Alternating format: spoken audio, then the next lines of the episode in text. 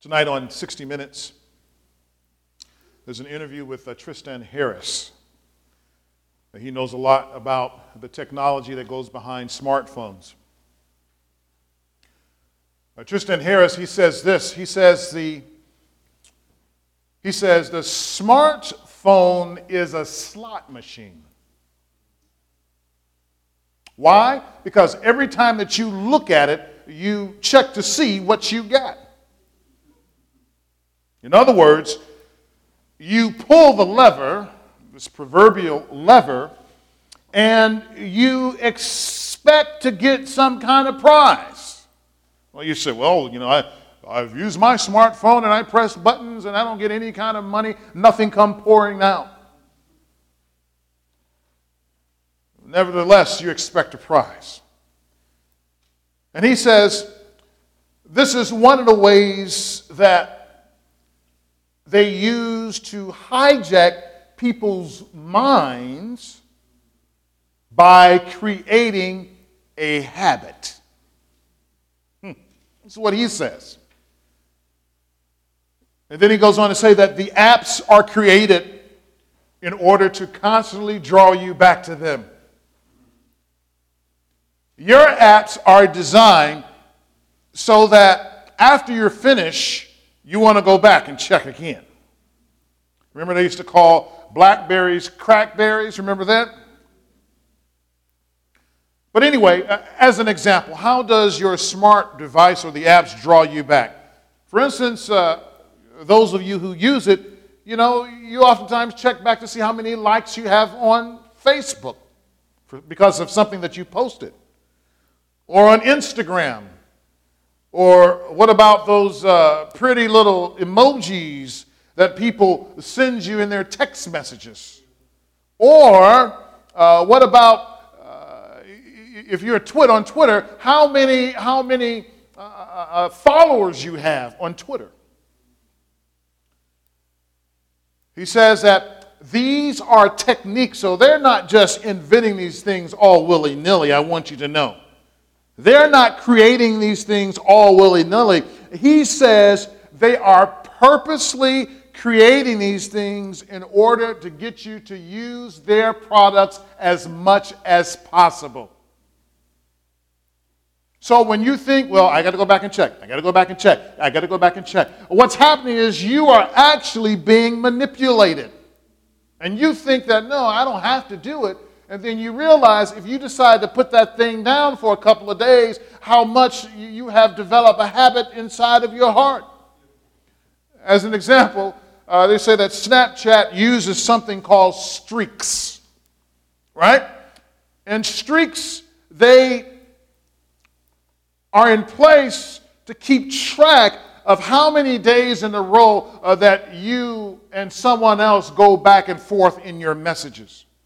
So the idea is that uh, you do it on day one, day two, day three, day, day four, and so on and so forth. You develop a streak. And eventually you reach a place you say, well, you know what? I don't want to break my streak. So ultimately you try to go back. And as a matter of fact, he's even said that what happens is, is even for some, some teenagers, even when they are required to, in, in their households, not to uh, be on their cell phones, they give their friends their, their ID numbers and their passwords so their friends can go back and forth uh, in their identity so they can maintain their streak. Do you think that that's in place, that you have that desire simply because you just have the desire? It's all these folks behind the corporate mask that they are manipulating you. They are manipulating us to come back and do more and more and more. Do you think they're designed to help you? Really? Do you think those most of those apps are designed to help you? Or do you think they're designed to keep you using their products? You know, our motives are some very tricky things. Some people are so used to doing things that they develop a habit and don't realize why or how they do it so much. On the other hand, like some of those corporations, uh, they are very manipulative. You know, they have motives behind the whole thing.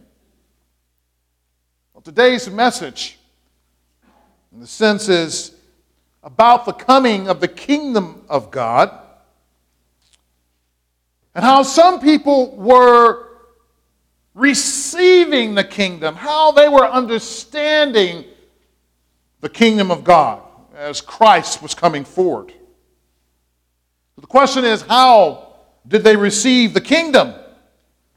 Was the kingdom welcome based on its own merits, or did people have other things in mind?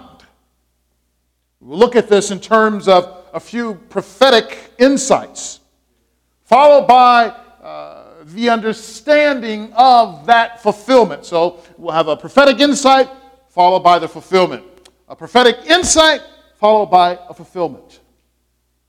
And our goal today is to ensure our motives are correct in seeking God's kingdom.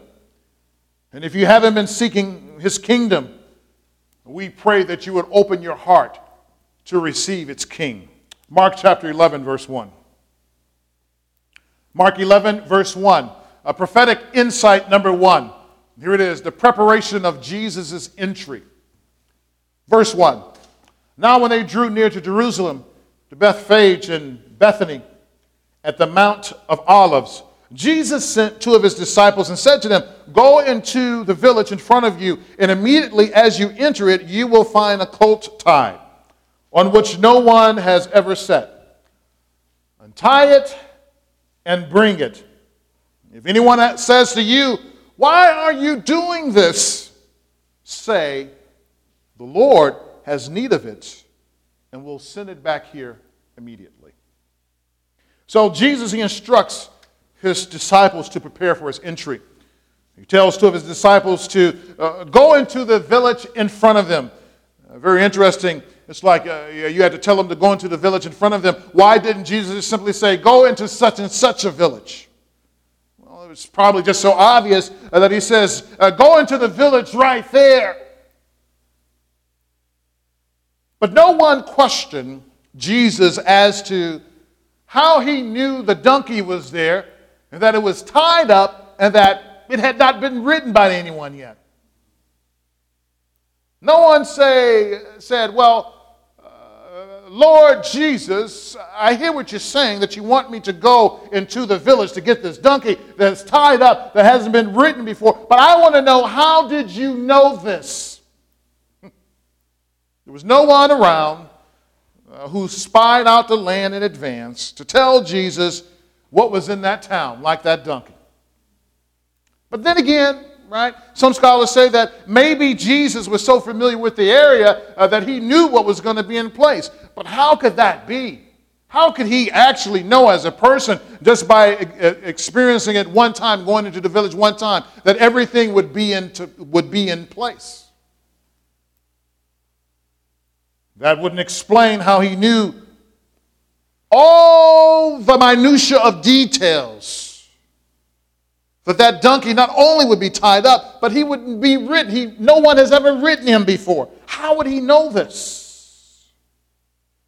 And this all points to the fact of Jesus' omniscience. Amen? And you know about Jesus' omniscience because Jesus' omniscience is, is what? He knows everything. Try it again. That Jesus knows everything. Right. No, not in a know it all charge that we typically level against a friend of ours or a brother and sister. Oh, you think that you are know it all, right? You're, you're a know it all. Oh, well, God, He does know it all. But He knows it all, all because He is God. So Jesus indeed did know it all because He was divine. And this is a striking dif- difference between God and people. You see, we know things because we learn, right? We know things because someone has told us, right? We know things because we've read a book or we've gone to school, right? Or we've been around people who've, who've experienced it. But God, He knows things because He created all things. God does not need to learn, nor does God need a drone to hover over your house. He doesn't need to Skype. He no, does not need to be on Facebook Live, Snapchat, Instagram, Ugram, or Graham crackers. That Jesus doesn't need to have the latest newspaper to find out what's the latest and the greatest. Uh, God, He knows. But unlike many kings or many leaders that we know who assume a position, in verse 3 here in Mark chapter 11, Jesus explains that when he is done with the donkey, he's going to return it. Right? Come on, you're God. You don't have to return that donkey. So uh, the fact that Jesus demonstrates his integrity, demonstrates his humility, even as the God man, It is something for us to look up.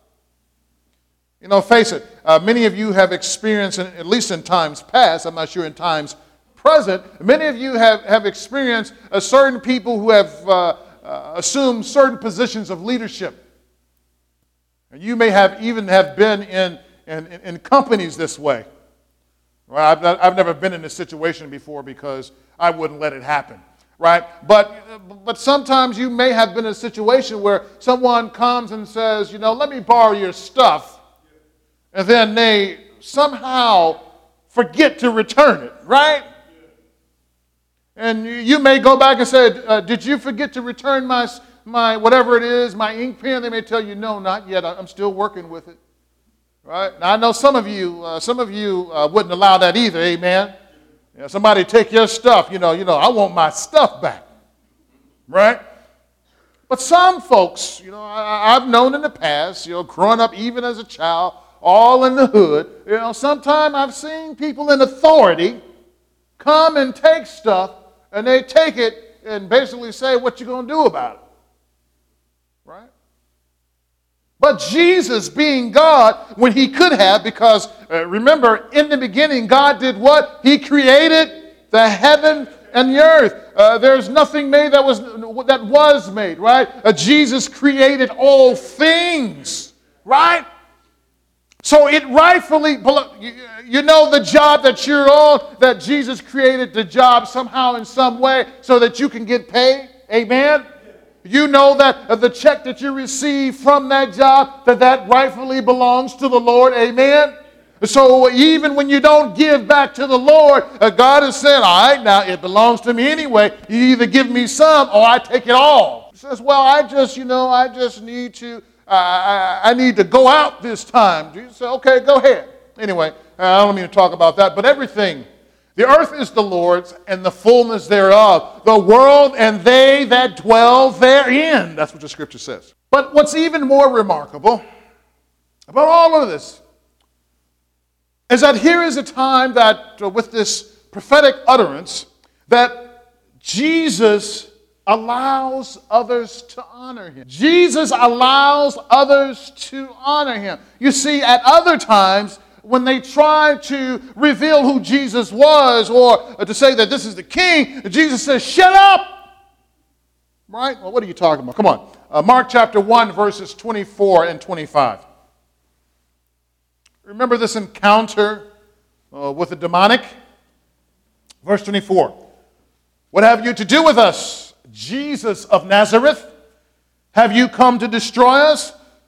I know who you are, the Holy One of God. Verse 25. But Jesus rebuked him, saying, uh, uh, Be silent, be quiet, and come out of him. Hmm. And then look at John chapter 6, verse 15. John chapter 6, verse 15. Perceiving then that they were about to come and take him by force to make him king, Jesus withdrew again to the mountain by himself. Look at that. Here was a case in which uh, maybe they recognize that this guy here, that he's going to be our king. Let's grab him and let's make him king. But when they tried to do that, what happened? Jesus just disappeared off the scene. He says, uh uh-uh, uh, it's not going to happen. You see, the right situation with the wrong timing makes the whole thing wrong. Or you can have what you think to be the right timing and the wrong situation or the wrong people that also makes it wrong. It must be the combination of the timing, the people, and the situation when it all clicks together that makes it all right. So you see, at those times, it was not right for Jesus to be pronounced king. He certainly wouldn't be pronounced king by the demonic realm, and definitely wouldn't be uh, pronounced king by force. So, look here, brothers and sisters. Don't go into a situation just because it's something you always wanted to do.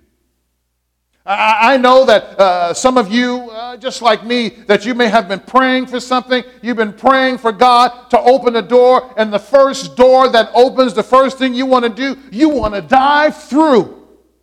Oh, this must be of the Lord. Let me dive on through. But you know what? If it's not of the Lord, you may, you may dive on through and break your crown. The Lord must give the okay. So don't be in such a rush to try to force the hand of God. What does God say? Well, I, I, can't hear what God is saying. So since I can't hear what God is saying, I'm going to go ahead and do. No, what did God tell you to do, uh, do before? Well, he told me to stay on this track, but this door is open, and I've been praying to God. I'm ready to jump on through, but I'm not hearing from him, so I'm going to go ahead and jump on through anyway. You're going to get hurt. You're going to get hurt. You better know that it is from the Lord. Anyway, the uh, prophetic fulfillment. The prophetic fulfillment of what God, what Jesus spoke about going and taking care of these uh, particular issues. Uh, Mark chapter 11, verse 4 through 6. The disciples prepare. They went away and found the coat tied at the door outside in the streets, and they untied it. And some of those standing there said to him, what are you doing untying the coat? And they told them what Jesus had said, and they let them go. So, in obedience to what the Lord told them, uh, they found everything just as Jesus instructed. You see that? When you are obeying God, you will find everything just as He had already determined. Do you realize that? If you don't know anything else, at least say, Lord, before I go into this situation, I'm going to pray to you and I'm going to ask you, Lord God, is this something I should be doing? At least give God the priority. So they followed Jesus' explicit instructions on how to proceed in a possibly explosive situation. What do you mean by that? Imagine if you would, right? If you were uh, walking down this street out here in front of the church, right? And uh, you said, you know what? I see that there is a car running in the driveway, so I have need of it. Uh, so therefore, I'm going to jump into that car, uh, whatever kind of car that you like. If you don't like cars, maybe you like bicycles, right? Uh, I'm going to jump into the car on that bicycle, and I'm just going to ride away. Imagine what would happen to you if you did that. Taking people's stuff without asking. Why and who would allow someone just to come and take things just because they need it? It had to be of God. Consider this Jesus sent someone else to take things in his stead. Isn't that fascinating? It's like sending, it's like sending your child to the grocery store. If you can imagine, it's not the same thing, right? But it's like sending your child to the grocery store. Would you go in there and get a loaf of bread? Just grab the loaf of bread and walk on out. And if they ask you, tell them I sent you. Well, you know that's not going to work. At least, at least have the courage enough to go with them. But in this case, Jesus did not go with them. He told them what to do. Why? Because this was all backed up by hundreds and hundreds of years of prophecy. But it was just as Jesus had told them. Therefore, it was no surprise when they encountered a few issues. You, you see, sometimes it's very important for us to sometimes even rehearse before we make that next move. Amen. Uh, sometimes it's important that we rehearse when we, uh, before we share the gospel. Amen. There's nothing wrong with that. Sometimes it's important uh, that we rehearse. If someone comes at me in a negative way, how will I respond? How will not, I not get angry? Uh, how will I uh, not just uh, how will I not just start crying when someone talks to me? How will I respond in that situation? Sometimes it's very helpful to know how you're going to respond before you enter the situation. Prophetic insight number two: the entry of the king. Matthew chapter 21, verse 5. So, uh, what's happening is, here is that uh, I'm kind of stacking these verses on top of each other as we move chronologically through this story. Matthew 21, verse 5, the entry of the king. Say to the daughter of Zion, Behold, your king is coming to you humble and mounted on a donkey, on a colt, the foal of a beast of burden. Jesus again is about to fulfill a prophecy about himself. The prophet Zechariah heard from God and knew plenty and declared God's word that it would come to pass. Look at Zechariah 9 and 9. Zechariah chapter 9, verse 9. If you are slow to the draw, write it down and catch up with me a little bit later. Amen. Zechariah 9, verse 9. Zechariah says it this way Rejoice greatly, o, o daughter of Zion. Shout aloud, O daughter of Jerusalem. Behold, your king is coming to you. Righteous and having salvation is he. Humble and mounted on a donkey, on a colt, the foal of a donkey. Now, there is another, uh, and, and, some of you, especially if you've been with me for any period of time, you know about this already. There's another translation that oftentimes they quote it from in the Old Testament, uh, in, the old, uh, in the beginning of the New Testament times. And that Old Testament was called, and that Old Testament was called the Septuagint, was, which was a Greek translation of the Hebrew Scriptures. But I wanted to read you the same verse out of the Septuagint, and it says it this way.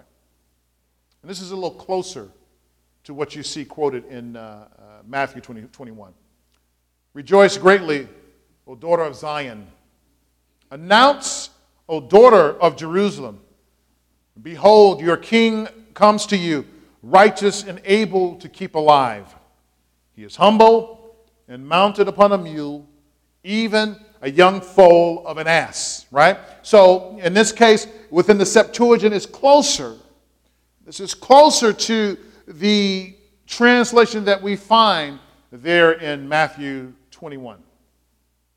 So, the one part we know the best is the Messiah will come riding on a donkey. But also know that the Messiah, uh, the Christ, would also be righteous and bringing salvation or some kind of help. So, in the context of the Old Testament, you recall that many of the kings were evil, right? Uh, that you know there were some we remember king david that he was righteous. We remember even king solomon uh, that he started off good that he quickly you know made a made a left turn there. There, there were some down the line who were good but many of the kings of the old testament you know they had this this wicked stint in them. Here the scripture says that this king that would come that he would be righteous and that he's coming and that he's humble Lord knows that we need King Jesus today. Amen. We need our King to be righteous and to offer the help that people are longing for. Our country needs King Jesus. But remember this, though. If Jesus comes back today, all of your friends and your families that don't know Jesus, you know where they're going, right?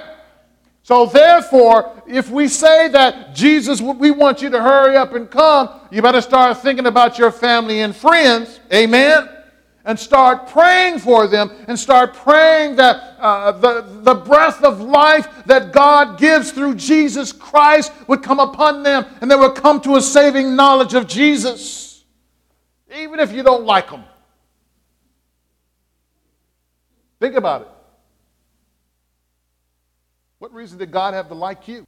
You were born, you were born in sin. The moment that you jump out and jump out of your mom and into this earth, You were in sin. So if God was able to show love to us, we should do what in turn show love for others? Absolutely. We need to do that. So, the purpose, though, for us knowing that Jesus fulfilled prophecy is to confirm who he is. This is why all of these prophecies have come into being, and we read in the Old Testament, brought into the New Testament. Uh, this describes Jesus. Jesus fulfills all these things. Uh, these prophecies are letters that were sent hundreds of years in advance, or in some cases, thousands of years in advance, uh, which speak of what will happen, that spoke of Jesus Christ. And then that prophecy was fulfilled. Mark chapter 11, verses 7 through 11. Jesus enters as humble king. And they brought the coats to Jesus and threw their cloaks on it. He sat on it, and many spread their cloaks on the road, and others spread leafy branches that they had cut from the fields. And those who went before and those who followed were shouting, Hosanna! Blessed is he who comes in the name of the Lord. Blessed is the coming kingdom of our father David. Hosanna in the highest. It's very easy for us to overlook the clarity of Scripture, especially when we decided how things should go in advance. So, look, the context of this passage is clearly set in the prophecy of Zechariah, as we already read in Zechariah 9 and 9 who lived hundreds of years before Christ. Now, while every aspect of that prophecy was, has not yet been fulfilled, it was set into motion. So, what do I mean by that? You see, all of Israel, all of Israel was well positioned to receive every blessing that God had for them. Right? And we all we have to do is think of all the Jews that we are familiar with today, uh, when you think of Israel today, you realize that they were well positioned to receive their king. But here, as we read in our passage, even though that they were well positioned to receive their king, they couldn't see who he was. Yes, they had palm branches that they were waving but they couldn't see who he was. Well, uh, what do you mean by that? It's kind of like I know I, I, know I have friends and and uh, uh, other folks that I know. As you uh, begin to age, as some of you you're, you have old eyes already. But you know how it is. You know, sometimes you're reading things. Uh, thank God I don't have that problem, so I can read close and far away. Amen. But you know how it is when you reach a certain point, you're trying to read things, right? And you can't quite see, and you start doing one of these things, right? Uh, you, are trying to uh, you're trying to get clarity so you can actually see, and then when you realize that you can't quite see, then you end up putting on your what? Your glasses are popping in. Some of you, uh, some of you don't need glasses, right? Amen you, you pop in a second pair of eyeballs, right? And you pop them in your eyes so you can see better, right? So, for uh, the children of Israel here in this context, as they saw Messiah coming in, they were looking, but they were looking without their glasses. They thought that this was one, but they couldn't see, so they began to celebrate. They began to squint their eyes at the anointed one. And what was preventing them from seeing clearly was that the Spirit of God had not come over them. So they were blind not able to discern the person of Christ. Just like people we know, you tell them about Christ, uh, but they don't want to hear this. They can't see, they can't understand, much like how we were. They saw This Messiah probably recognized Jesus as being the one who would finally set them free from years of persecution and trouble on every side. Yet, they didn't see. They skipped over the part about him uh, coming uh, humbled and riding on a donkey. Mark 11, verse 9. Hosanna, yes. Hosanna, no. And those who went before and those who follow were shouting, Hosanna! Blessed is he who comes in the name of the Lord. Blessed is the coming kingdom of our father David. Hosanna in the highest. The crowd cried out to Jesus, Hosanna! What does that mean? We've, in our day, come to utilize terms like Hosanna as being that of praise. That when we say Hosanna, we're saying, uh, almost saying like hallelujah or, or, or, or praise or something like that, or celebrates. But take a look at Psalm 118, verse 25. Psalm 118, verse 25. It says this Save us, we pray. O Lord, O Lord, we pray, give us success. The word Hosanna means to save. The word Hosanna means to help. So when they were crying out, Hosanna, they were saying, Save us. Hosanna, blessed is he who comes in the name of the Lord. Help us. This was the cry of the people of Israel. They needed saving. But it was not the saving, here it is now, it was not the same saving that Christians normally associate, associate with redemption. Right? So when we think of saving, we think of you give your life to Christ, uh, you, you, you, repent of your sins, and, and God, will, uh, God will bring you into eternity, and you will be connected uh, forever with the Lord. It wasn't that. For them, it had a totally different meaning. They wanted help out of their political situation. They had been trapped, as some of you know, by the Assyrians, and then by the Babylonians, and then the Greeks, and now the Romans. They were tired of bowing kowtow to any nation that decided to uh, come their way and take control of their land and their destiny. They were fed up.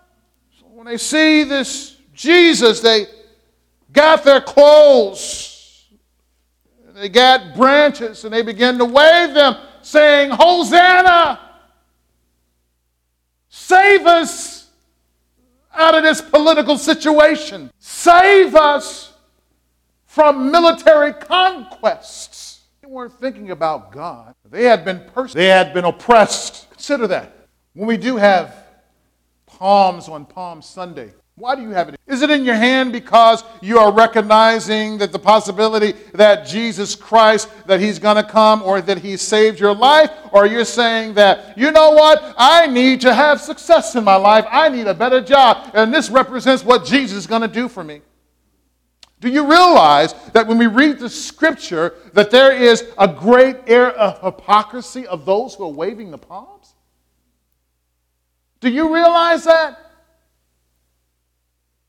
That they did not have a full understanding who this Christ was. And we know that because ultimately they ended up rejecting him. So that when you have a palm in your hand, what does it mean? What does it really mean when you have it in your hand? Are you really saying that you're going to live for Messiah? That you're going to live for Christ? Is this what you're saying? Or you're saying, I got another toy from church? Will you be like the Jews of old? Or will you truly act redeemed. One more verse. It's way out of order. Matthew, I mean, Mark chapter 11, verse 1. Hmm. How do you do all that? Then all of a sudden, now he's back at verse 1? now, when they drew near to Jerusalem, to Bethphage and Bethany, at the Mount of Olives, Jesus sent two of his disciples. All right, we kind of heard some of that, so what can be instructive about that?